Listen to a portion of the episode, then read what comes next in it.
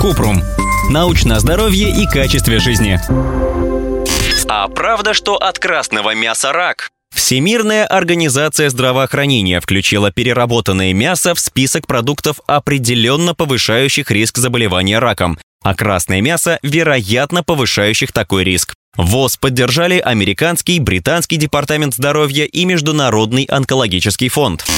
Что такое красное и переработанное мясо? Красное мясо – мясо с высоким содержанием белка миоглобина. Если проще, мясо, которое в сыром виде красноватого оттенка. Сюда относят говядину, телятину, свинину, ягнятину, баранину, конину и козлятину. А переработанные продукты – это полуфабрикаты – колбаса, сосиски или вяленое мясо.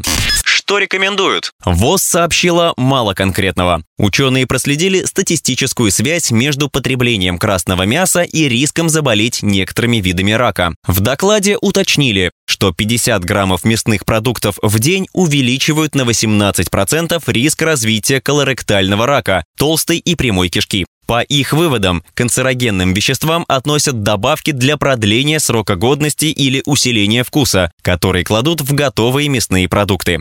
Нужно совсем отказаться от красного мяса? Неизвестно. Связь потребления мяса и риска возникновения рака изучена мало. Поэтому эксперты рекомендуют странам задуматься о сокращении потребления переработанного и красного мяса, но не дают строгих указаний для людей. Если есть красное мясо, то какие шансы заболеть колоректальным раком? По данным Американского онкологического общества, риск рака прямой кишки выше, если в диете много красного мяса и обработанного мяса, колбаски, сосиски. Но нельзя сделать однозначные выводы, потому что риск заболеть зависит не только от того, сколько и какое мясо ест человек, но и от других факторов. Курение, ожирение, малоподвижный образ жизни.